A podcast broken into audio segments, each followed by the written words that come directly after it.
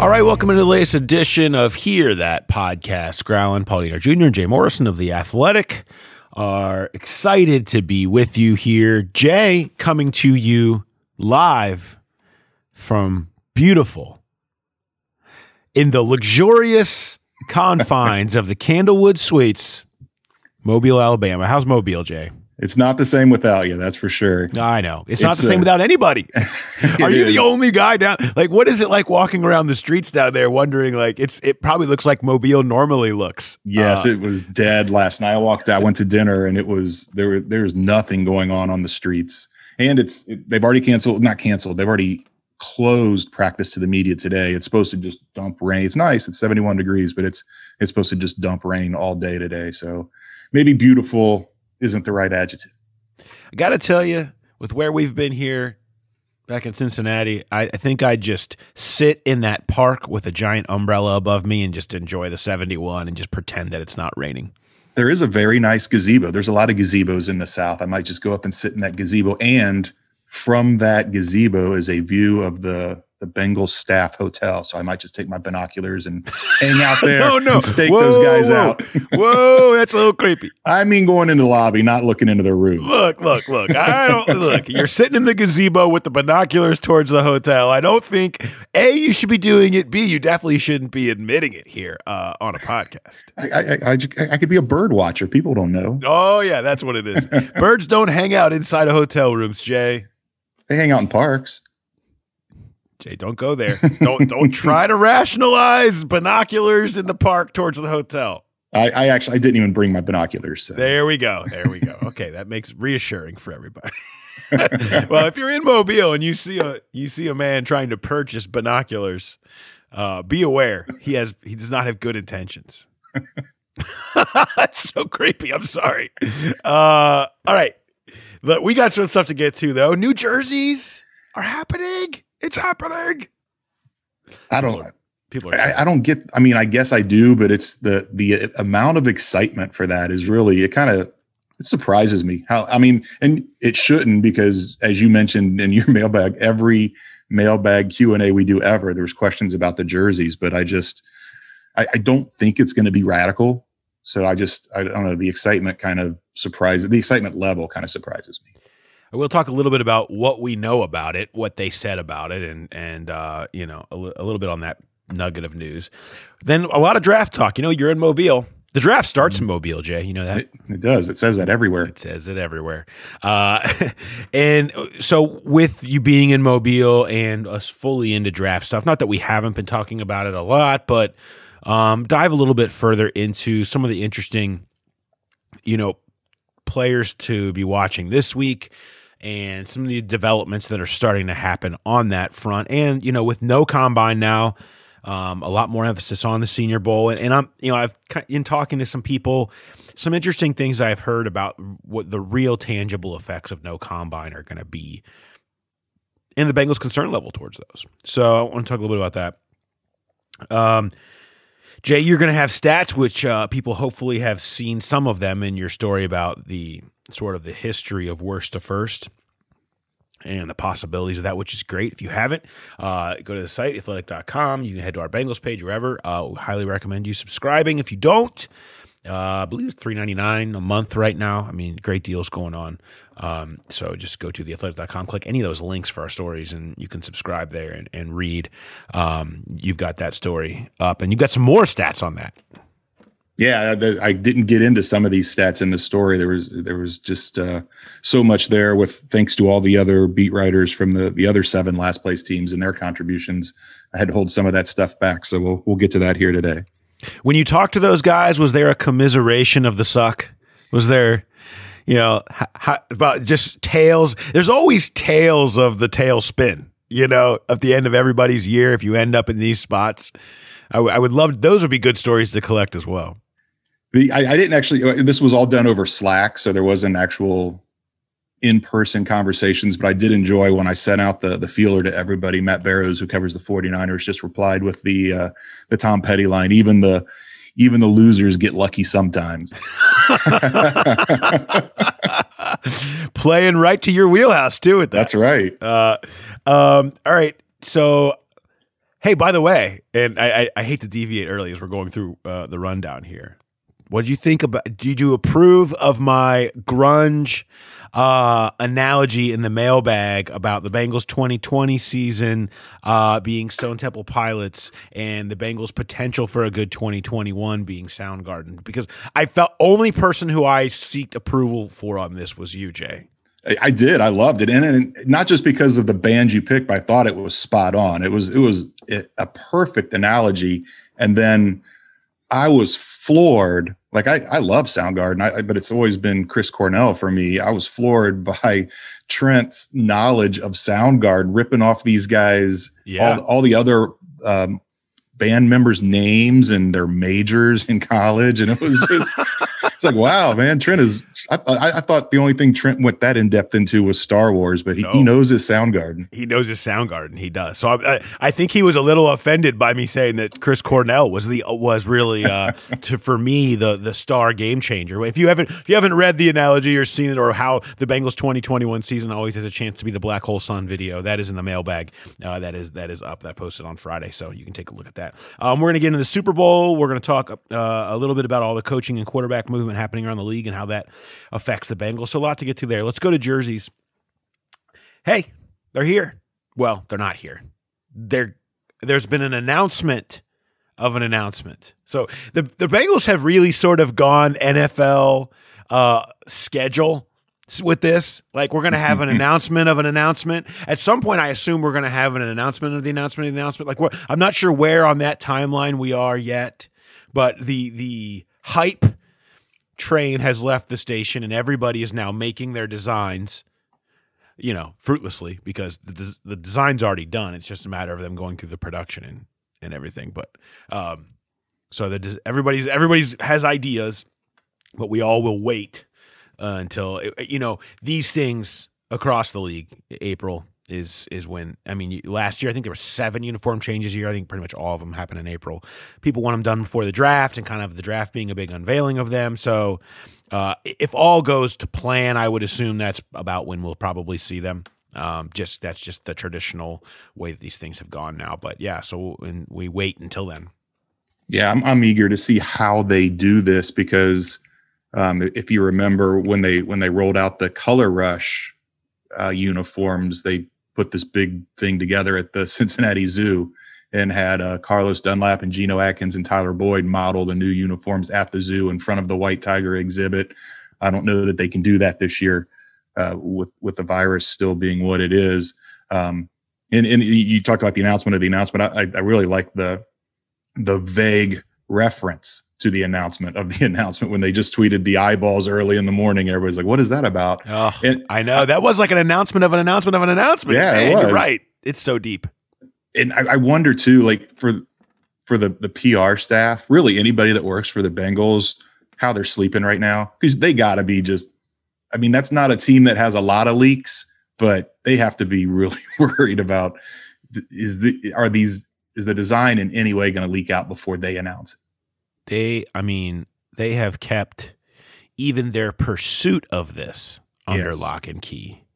Um, you know, you catch wind of things. I mean, just being around and talking to you, you catch wind of things, but nothing ever concrete. But I mean, it, it's years of pursuing this involved in the background. This is not a wake up in January 8th and be like, I think this is, I think I want to do a new uniform. I mean, this is, you have to go through a process. You have to talk to the NFL. You have to vet designs. You have to, all kinds of, I mean, they, this has been going on and, and I mean, they, they won't even, there's lots of people, I, I mean, lots of people in the building that I would assume didn't even know this was going on. And so, um, that's, part of this. It's a it's a big deal. And the other part of it is, and I, I, feel, you know, I feel for them a little bit it's such a lose lose. mm-hmm. the best case scenario, 25% of your fans don't like it. Like they're just, it's fashion, it's clothes. There is no anything anybody could do and make 100% of their fans be like, I love it, right? You just hope to hit over 50%. You hope most like it. It's going to spring debate. It's like the helmet thing, which kind of came out, which the news of this was they're not changing the helmet at all. Okay. 75% of people probably were all like, at least from the what what I saw, like, oh, I love the helmet. Legendary. Never touch that helmet. It's iconic. It's the brand, all this stuff, right? And there's 25% of people just hate the helmet. Gotta get rid of the helmet. It's just so ugly. And it's like, that's probably a best case scenario for almost anything that you do. And now you're going to put these new jerseys out here, and who knows what they're going to look like. I mean, we've seen cases where this stuff goes terrible in the past. Tampa mm-hmm. with the alarm clock numbers. Yeah. Tampa fans complained about that the second it came out and they couldn't you can only change you have to do it for a certain amount of time because you can't be changing your uniforms all the time. League doesn't like that. Allow it. I mean, it's tough. I mean, you you just have to assume that there's going to be people you, that don't like it. They're not going to like the design, and then there's going to be a faction that, depending on how much they change, people are either going to want more or less. If it's if it's just kind of a subtle change then everybody's going to complain and they wanted an overhaul. They wanted something totally new. And if they go totally new and something unexpected, I, I think that's going to put some some people off. Um, you're right. There's no way. There's it's. It, I don't know if it'd be lose lose, but it you are gonna you are gonna upset a good number of your fan base. The the thing is, you go out and you win, and that all goes away. Because I remember in '81, um, I was a freshman in high school when the new uniforms came out, and people hated them. And what they do, they went to the Super Bowl that year, and everybody all of a sudden had a different take on on the new on the new uniforms, the new helmet. Um, I thought Lance McAlister had a great find. He went back. I, did you see it? Yeah. The video he posted, it was painful to watch. I mean, they're interviewing Reggie Williams and Glenn Bujnoch about the new uniforms, and these guys know nothing about fashion, and they're they're trying to answer questions. A very young Dennis Janson hosted that that segment. Um, you should go back on Lance's Twitter feed and, and find the video to watch. Hell mustache. Yes, it was. A, that was the era for those. But yeah, it was. It's just uh, that's to me that's the second most interesting thing is how they're going to roll it out. Are, are they just going to have? Can they have a press conference? Can they have people there in person? Are they going to do anything fancy like they did with the zoo? Um, uh, number one, obviously, is just what are they going to look at look like. But number two is how are they going to present them? Yeah, yeah, we'll have to see. I mean, who who knows what anything looks like at that point. Um, you know, a lot of the ones in the past, usually some sort of photo shoot done with players, and that's mm-hmm. kind of how a lot of it um, shows up with team photo shoots and team videos and all of them wearing the new you know with smoke and everything else. So um, as far as live stuff we'll find out. But anyway that's uh, the one other thing that i do know is um, some people have asked us and i actually didn't have the answer to this in the mailbag and i do now that the logo is not changing. The b mm. is staying. So the field will still have the b with the stripes on it you know. I know the reds use the c right? Like, and so there's kind of maybe felt it could be weird to use the C, but it always to me felt weird if you're going to use a letter, you're not using the letter of the city you rep. Yeah. Did ever, I mean, I just, it's like a, a B for Bengals. Okay. I, I mean, I, I get it. Uh, but it always, it always felt weird that it wasn't C for Cincinnati, but I, I digress. What do I know? Uh, what about CB? CB? Yeah. Cincinnati Bengals. Yeah. That's two letters. I Very know. Complicated. I mean, if you if you live in LA, that's two letters. You got to. I mean, yeah. And then they got to intertwine. It's a whole thing. All right, let's take a second and switch gears here and hear from a sponsor. Looking for an assist with your credit card, but can't get a hold of anyone? Luckily, with 24 7 US based live customer service from Discover, everyone has the option to talk to a real person anytime, day or night. Yep, you heard that right you can talk to a real human in customer service at any time. Sounds like a real game changer if you ask us. Make the right call and get the service you deserve with Discover. Limitations apply. See terms at discover.com/slash credit card.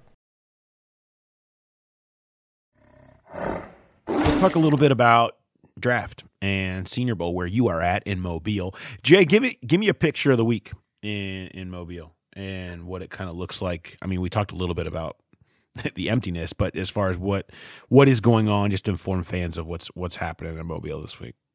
Yeah, right, right now, as we're recording this at, um, I guess it's nine twenty six Cincinnati time, uh, they are going through the weigh-ins. Uh, that has always been open to um, media and scouts and and even the public I think has been allowed in there in the past, and they walk these guys out on stage and do their official height and weight and um, wingspan and all that.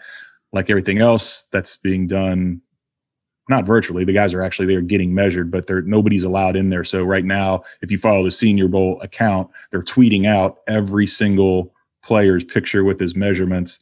Um, after that, uh, later today, they'll have their first practice. Um, that's already been canceled to the media because it's supposed to just dump rain all day. Um, there'll be practices throughout the week. Um, the, the, there was always a media day as well on Tuesdays. That's no longer the case. They are they are supposed to be doing the stars of the team are going to um, have interviews after practice, socially distanced interviews um, where they stand on the field and the media's in the in the stands. Uh, Ian Book, the quarterback from Notre Dame, was one of the ones that was going to go today. I assume all those are canceled since the media can't get in. Uh, then they're in the evening from seven to ten. They're doing phone calls, so it's it's really going to be tough to talk to to um, players this year. There's a there's a few from uh, UC down here, um, it, but these practices will go on throughout the week. They'll they'll switch.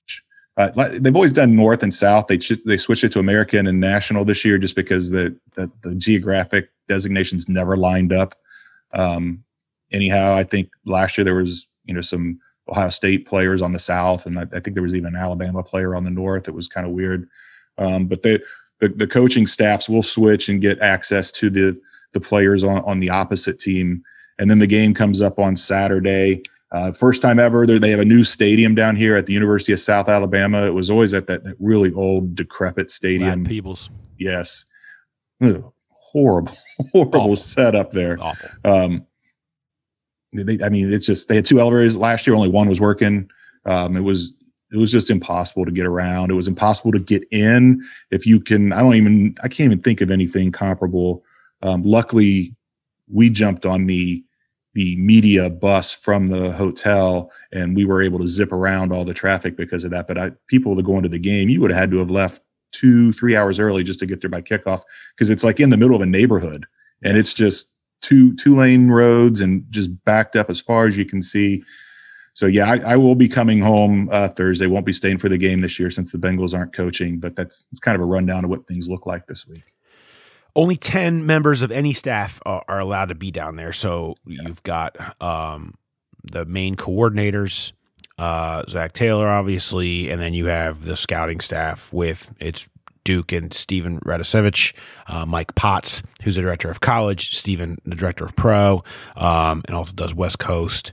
Um, and who else? Let's see. Is, I assume I'm not being down there. I'm assuming Andrew John. You know, some of their other scouts are probably also a part of that mix. Yeah, I haven't caught up with them yet. I'm going to try to track them down um, before they head out to practice today. But yeah, I'm not not positive who all who the rest of that traveling party. I would is. assume every team has about the same positions down there. You know, about half scouts, half coaches, mostly your top end coaches, coordinator types eh, that are that are going to be down there. That's just sort of what this thing is. Um, you know, maybe some teams that lean heavier towards scouts and don't give a crap what the coaches think um, would have less. But I mean, almost all of your head coaches and top coordinators typically go to these things anyway and care about them. So, um, you know, that's everybody kind of on that same level playing field as far as that goes this year, whatever that's worth.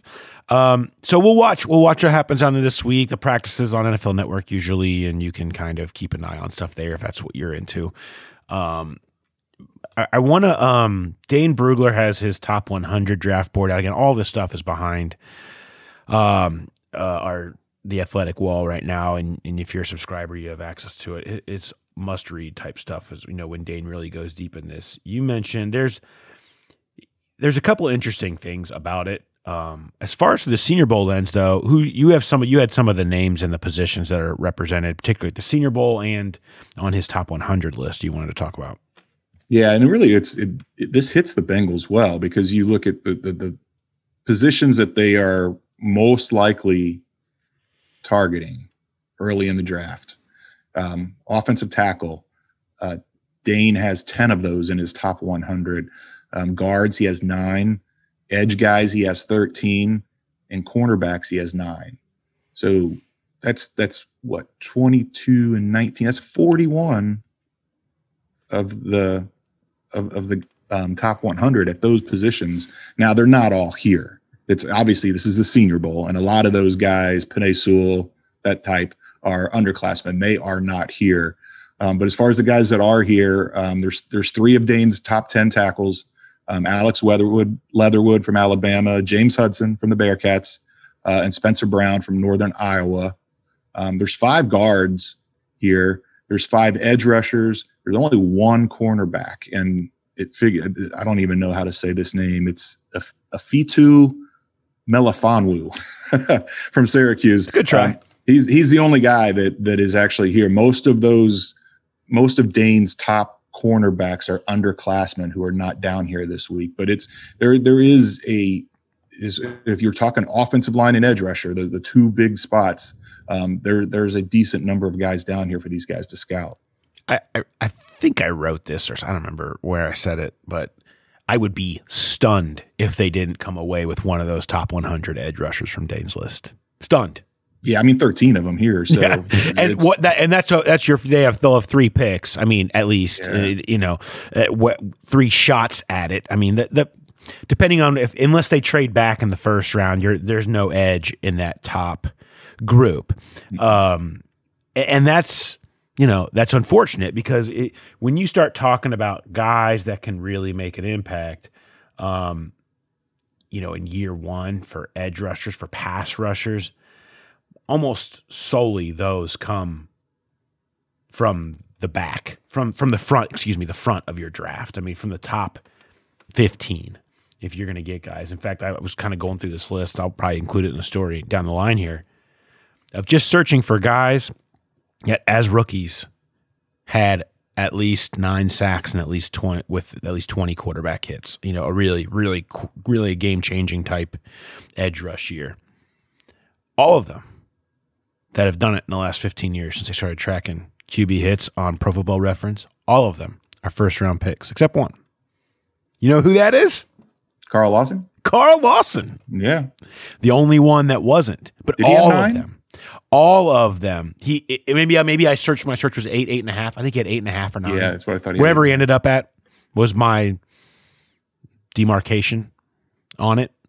But the, you know, all of them first round or top 15 picks. And the vast majority of those that do it in their first three years come from that. I mean, you know, there's the Bengals have been very, I don't know if lucky, efficient, whatever you want to call it, in that they have never utilized first round picks on defensive linemen and hit grand slam, home run. Uh, you know, Carlos Dunlap, Geno Atkins, Michael Johnson, Carl Lawson. They have had a knack for finding those guys um, in the back ends of these drafts, despite so many. Sam Hubbard, despite so many um, of the proven game changers really coming from having to come from the top. Um, it's it's just a rarity, and so I, when you talk about edge rusher, temper your expectations if you're using your number 38 or you know your third top of the third round pick on an edge rusher to think that that guy's going to come in. Carl Lawson doesn't happen every year, despite the fact that it has happened here. You know, we have we have seen those seasons. Carlos Dunlap also is a rookie, and it's amazing that the Bengals have been in that mix because almost nobody else has done that. And, and, it'd be interesting to see them try that path again. But I mean, that's, you know, it's they need pass rush and they need it now. Um, and there will be opportunities and they'll take a guy. Um, but I will say you got to temper your expectations a little bit to think that they're going to come in and be the game changer from day one. And just the way this it lines up, it hits them really well because there are 13 of Dane's top 100. Yeah. Of his top 100, and there's not that top end I mean, these guys, these are all second, third, fourth round guys, probably. Um, they, it just doesn't have that top end talent. It's almost, it's almost kind of like tackle where you've got Penei Sewell and, and Slater, and then it, it's, it's not like the last few years where you had like four, three, four, five bona fide first round picks uh, at tackle, and um, this, it, both those positions, tackle and edge rusher, are more, more deep this year than they are top heavy yeah, there's going to be a ton of tackles that are going to go in the first two rounds, and your depth is going to really show up. Um, and you know, and keep that in mind. You know, you talk about a guy like Leatherwood, for example, who's going to be here um, at the Senior Bowl, and you know, with you, so much will depend on how things play out in free agency, and that's always going to be the asterisk on everything, particularly with the offensive line. But if you're sitting there and a guy a guy like Leatherwood at 38 that can play guard immediately and maybe kick out the tackle, you know, maybe that's what they did with Andrew Whitworth when they selected him in the second round way back in the day. You know, there was questions about whether he could be a tackle and you get him in the building and start him there and then maybe you kick him out. Versatility is something that certainly can be in play and in the conversation depending on if they need it. And and so and there's a lot of different directions you can go there, but that you could absolutely see that happening. I mean, let's talk about some success stories and where they have invested at guard if you're going to talk about that, where they never really have. Okay. Um, historically, Eric Steinbach, Kevin Zeitler. Kevin Zeitler was 27th overall, a trade back, and the second of two first round picks. So more of a, okay, we'll go there then. Eric Steinbach, top of the second round. Okay, that those are the, probably the heaviest investments they've found, and they've had success there. So if you're looking at where they're maybe looking to replicate things of the past, maybe that's your tell there. If if they're not going to go into free agency, which is if you're looking for tells, they've never quite done that at guard. So if if that sits out there, then yeah, a guy with guard tackle flexibility who can really be a a great player to come in and start for you immediately at the top of the second round would make a ton of sense. And there are there are a handful of those guys in the, in this draft. Yep. That I mean, I, I think what Jalen Mayfield from Michigan played tackle, but he's Dane's got him listed as a guard. There's and and I wonder. I keep going back to when I when I was doing that story on Penei Sewell and and Paul Alexander, the former Bengals offensive line coach, was really hesitant to to make any comments about him because he wanted to wait and see his official measurement because he he he thought his height is a big deal and he wasn't sure that you know he's going to come in. I mean, there's there's all these next Anthony Munoz projections, and and Penei is the greatest thing ever. But that I mean, if he's on that edge height, I mean, he's a guy that possibly could could play some guard as well if they feel figure he's better suited in there. You watch his college tape, and you're like, no way, that guy's a tackle. But it again, we talked about this. There's there's no elite edge rushers in the in the Pac-12, and if if size is a question at all, maybe maybe that that comes into play with him as well. Let's talk about him because the you know sort of I think something that maybe surprised some people. Um, you know the the Penei Sewell is Anthony Munoz truthers out there. uh, I think you know they don't they don't like hearing things like this. And I, I've been saying this, and I wrote this in the offensive line story last week. I trust the voices that consistently get it right, and and I and I look to those and those are voices in the within the league, and those are voices. There's a few of them certainly in the media um, that are very good, and Dane would be amongst them. And for what it's worth, Dane has Penei number two on his top 100. Okay, he, he, the projection plays for him, although he has called him not the you know undeniable great prospect, that flawless prospect that everyone is making him out to be. Daniel Jeremiah is one of those. Consistently on the money, consistently ahead of the trend, consistently says the thing first that everybody ends up following to create big draft groupthink, which I despise. It's a big problem. Um, regardless, Daniel had not just Rashawn Slater from Northwestern as the first tackle taken and going to the Bengals at five overall in his mock draft, but Penei Sewell sliding all the way to 10 and pointing out questions about him, something that we have brought up. A guy that has, you know, there's just the elite competition that you go against week in and week out is not there in the Pac 12. It's just not. And, you know, there's a lot of questions about it's still projection here for all that you see. And that this is not those within the league are not sitting there saying like, "Oh, Orlando Pace, oh, this guy." It's just not what's being said. It's not, and and that has come out now in some of these names that you trust. The, the projection of possibility is great, but it's this is this is not the gotta take him no no doubt slam dunk guy. Slater bringing you flexibility. I, I flexibility is great, and he, you know, he has the tape. The guy who, you know, his his tape against Chase Young put him in this spot, right? That's a real guy that's holding your own, and he's got tape about against those types of guys, and that's and maybe Sewell would have that if he had met those matchups, but he doesn't. And I think that's a big part of the difference right now is is you're looking for more of the proof. Yeah, I one I don't know if I if Sewell goes all falls all the way to ten just based on you know what the what offensive line play is in the league and how bad everybody needs it. But yet, uh, the another interesting note about Slater is you know he started as a right tackle and then moved to a left tackle in 2019. He did not play. He was another guy that opted out in 2020, didn't play. Um, but just that, not just versatility as t- as far as as tackle guard, but that versatility of playing both left and right. I mean, we assume Jonah Williams is, is the left tackle moving forward. Um, you know, I, ideally for the next eight nine years but I don't think that's in stone yet. We haven't seen him really kind of live up to that that first round billing. So that's it's just another interesting piece where where Slater gives you that versatility to to swing to either side. All right, let's just take a quick break.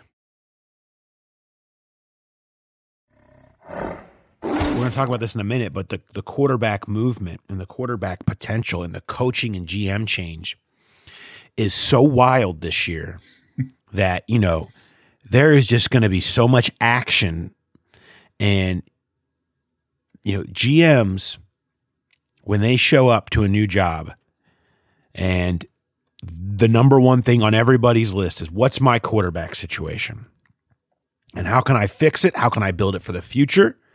How can I figure this thing out? Most of the time for a new GM, you you know, you you're ready to draft a guy get that rookie QB contract, find that next great QB, pair him with your coach and go. And that there's four guys this year that, much like we saw a couple years ago with the Baker Mayfield draft, um, Sam Darnold, Josh Allen, and Josh Rosen, where four guys are going to be up in that top mix that people are going to be looking to stake their claim on. And, you know, are you going to end up like the Cardinals or are you going to end up like the Bills? Uh, or you're gonna play the Jets, where that staff never gets to see the next move happen, right? but you you you you want to make sure you get that guy. That means trades up are going to be interesting. That means a lot of action and movement and people trying to get into different spots in the draft is all going to be possible.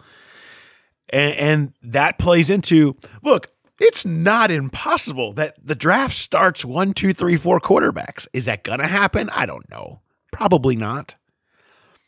But in a quarterback driven league and all these new GMs and some teams in the top that probably willing to take quarterbacks anyway, it's not out of the question that the Bengals could be sitting there with the number one non quarterback player on the board in front of them. Not and impossible. A phone that doesn't stop ringing. Right. Also in play. You know, I, I, think I, you know, and, and we'll talk a lot about this. And there's a lot of questions about trading back. I wrote about it in the mailbag. I look if you look at the history of the Bengals and trading back in the, in the early rounds. Let's talk about early rounds because that's what that's what this is about. This is not about fourth round. This is about the number five, and to a lesser degree, thirty eight. But this is about five. When you look at the first two rounds and their their philosophy it's the same thing over and over again. Back, back, back, back, back. Always move back. Stack more picks in the add draft capital later, or or for a piece. They've they've never hesitated really to move back. You know, as much as people think that they do. I mean, I ran through them in the mailbag. It's over and over. In the second round in particular, that's been their honey hole. 17, 18, 19. Move back in the second round. Move back in the second round. And it paid off. Mixon, Bates, right? Mm-hmm. And they were able to add picks. Now, the second picks later didn't always work out, but they had more.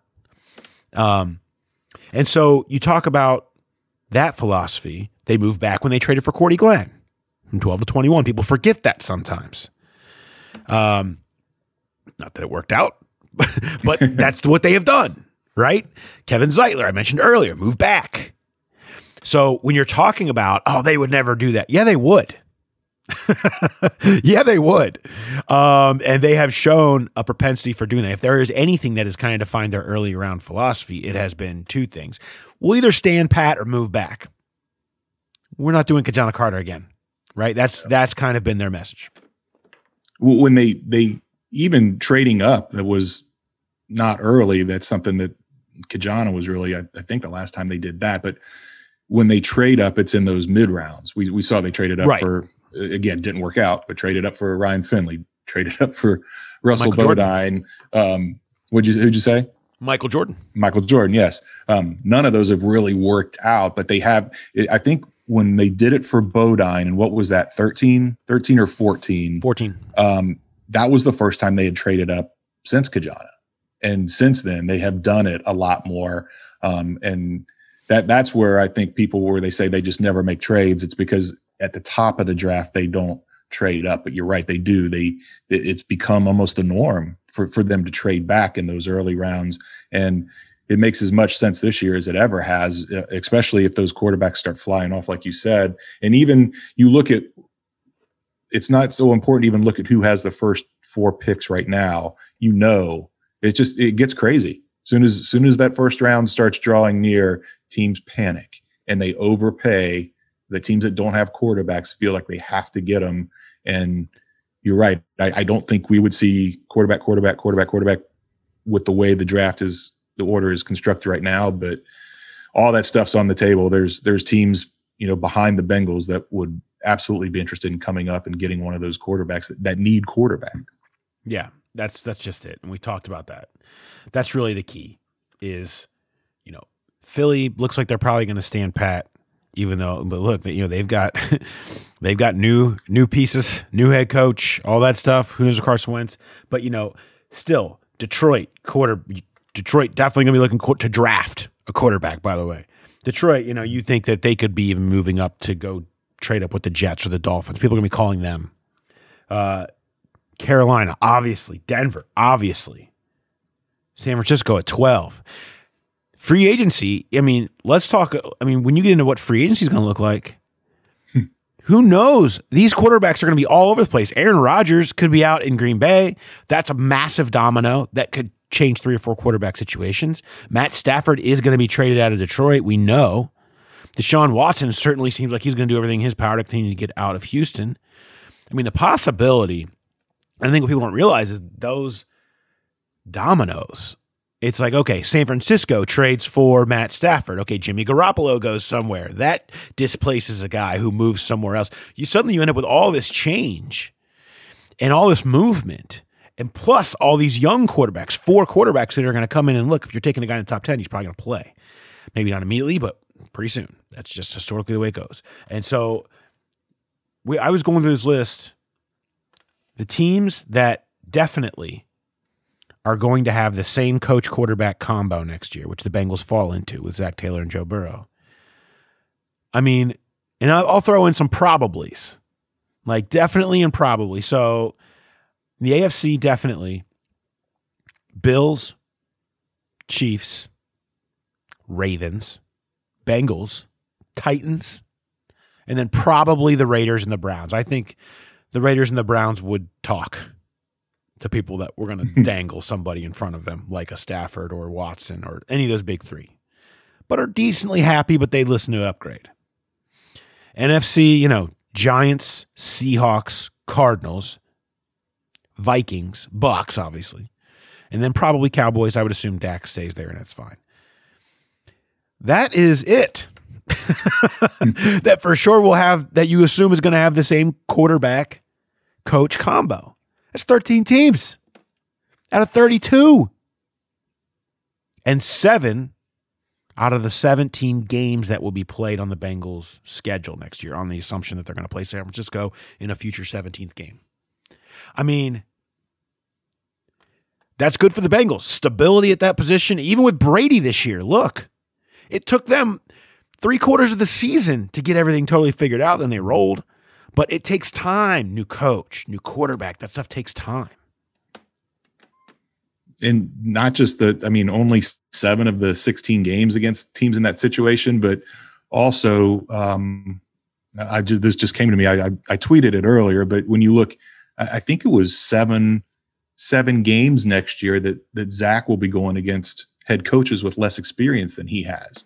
It's it, just the turnover is is unreal. And Yeah, Joe only got 10 games, but it's still it's his second season in the in the system. Um, just everything. There's a big reason for for keeping Zac after a second, you know, not ideal year with, with record wise. Just that continuity is so important, and it'll be interesting to see too when, when the schedule comes out how those line up. Do do they do they get those teams that have new quarterback head coach combinations? Early or get them late. Because if you can get those teams early before they really get settled in, that's that's going to be a big advantage. Absolutely. Um, not so ideal year record wise. That's a nice way of putting that.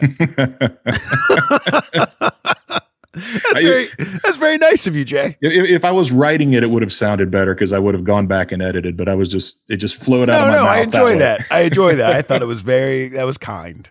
It was kind. Sometimes you just got to say 625 and one out loud and see how it feels. you know? uh, but, you know, hope of a, of a greater day. It's what Mobile's all about, right? Yes. Mobile, Alabama, and the Candlewood Suites signifies hope of a brighter day and an incredible DVD collection behind the front desk. Not just the DVD, they have a, a lending locker. They've got um because these are these are suites, so you can get all kinds of um of dishware and coffee makers and all, all types of things that you can you can borrow to bring up to your suite and I don't plan on doing that, but it is nice to know it's an option. There's tons of board games down there. I don't know if there's families coming in here and they, they don't have anything to entertain their kids. You can you can they could they will lend you Risk. You can sit and play that for hours. Oh man, have you ever played Risk? Uh, well, the Seinfeld episode of play. I have tended to play Risk, uh, of course. Uh, and I just don't have the patience for it. But the Seinfeld episode, "The Ukraine is weak," is one of the one of my all time favorites. yeah, this is a game. It's it's like Monopoly. Very more people, I think, don't finish the games than actually do finish them. Oh yeah, yeah. There's no doubt. Uh, okay, Jay, you've got stats, of course. Uh, you got some first to la- some last to first stats um, as we talk about teams and turnarounds and and all that type of stuff. What do you? Well, let's let's let's dive in again. You have a whole story up on last first where you talk to all the other last place teams who could be the most likely to do it this year. Some of the factors that dictate, um, you know, why certain teams do do it. But uh, you've got more. You got even more. Yeah, I did. I touched kind of on the the offensive DVOA and and defensive DVOA rankings in in the piece, but it's it's really interesting when you're looking for teams that make that leap from from last place to playoffs, one thing that they they almost all have in common is at least one of their units in that last place year, either offense or defense, is in the top half of the league. It gives them at least some sort of base to build on. Um, uh, of the most recent six teams to do it and the most successful eight teams to do it. And by successful, I mean they they not only went last place to playoffs, they went last place to the conference championship game or Super Bowl. Um, nine of 12 teams were in the top half of the league in DVOA on either one side or the other, and six of 12 were in the top 10. That doesn't hit the Bengals well because the Bengals were in the upper 20s in both last year. And then the other, if you're looking for hope for why the Bengals could be the team to do it next year, this also doesn't hit them well. Um, of all these teams that have done it, 11 of the 14, the head coach was either in year one or year, year two with that team. And Now, like Ron Rivera last year did it with the with Washington. Obviously, he's not a first year coach, but he was new to that team. And you you see that when a head coach comes in, there's just that that spark where they can. Sometimes it's already building anyhow, um, but the, the, a new head coach can come in and really kind of be the difference that takes a team from last place to the playoffs. Um, that's not going to be the case with the Bengals, obviously, with, with Zac going into year three. Uh, the other thing, it's the opposite with quarterbacks.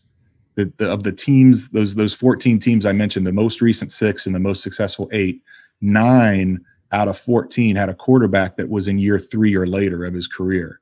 So the the idea of Joe Burrow in year two, um, again, that that doesn't hit the Bengals well. All these stats of of the teams most likely to do it, it doesn't it doesn't put the Bengals in the in the best chances to do it. But we've seen it 16 out of the last 18 years, at least one team has gone from last to the playoffs. And you look at the, last place teams this year, I that maybe the 49 not maybe the 49ers are definitely the favorite to do it. But after that, you know, it, it I, I, I when we power ranked them on last week's pod, I I had the Bengals second. Um, the, the, odds that Bet Online gave me uh, had them much farther down the list. They had the Eagles second, but I think that's just because that division was so bad. So history suggests maybe not the Bengals, but when you look at what the Bengals actually have, maybe they do have a better chance than than what these stats would say. I did not realize these were going to be sad stats. they always are. They always are. They always are. We have hope that they won't be, but then they always are. Um, all right, so a lot of all that that is up on the site. Uh, you can go read that story. Of course, I have from last week. Uh, we had the categorization of all 65 uh, players, the roster at the end of the year, plus injured reserve and opt outs, uh, into whether they were uh, complementary pieces, future core pieces, parting ways, all of that. That all of that categorization story is is is up on the site. The offensive line look story is up. Mailbag. Um, we've got tons of stuff that is that is all up there just just Bengals related not to mention all I love it I, I do love this time of year when the draft guys start coming and you start getting mm-hmm. Dane stuff in there in the mix too and it's just killers every day it feels like there's something new and hey happy 5 year anniversary to us that's not right. us particularly specifically. We're, we're, we're, we glommed on, but five years ago, the Athletics started with their first tweet out of Chicago.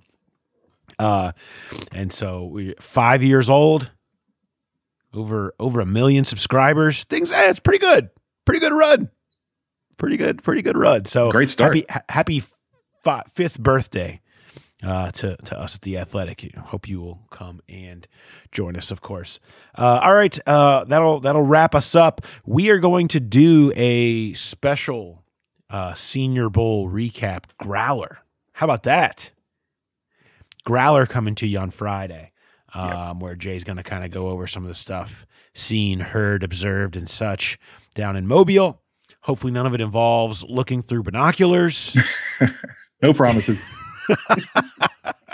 um, and so we're gonna have a, a, little little growler for you later this week um, to kind of recap some of everything that Jay had down with boots on the ground in Mobile. So keep an eye out for that. All right, thanks everybody for listening. I uh, hope you enjoyed it, and we will talk to you on Friday on Hear That Podcast Growl.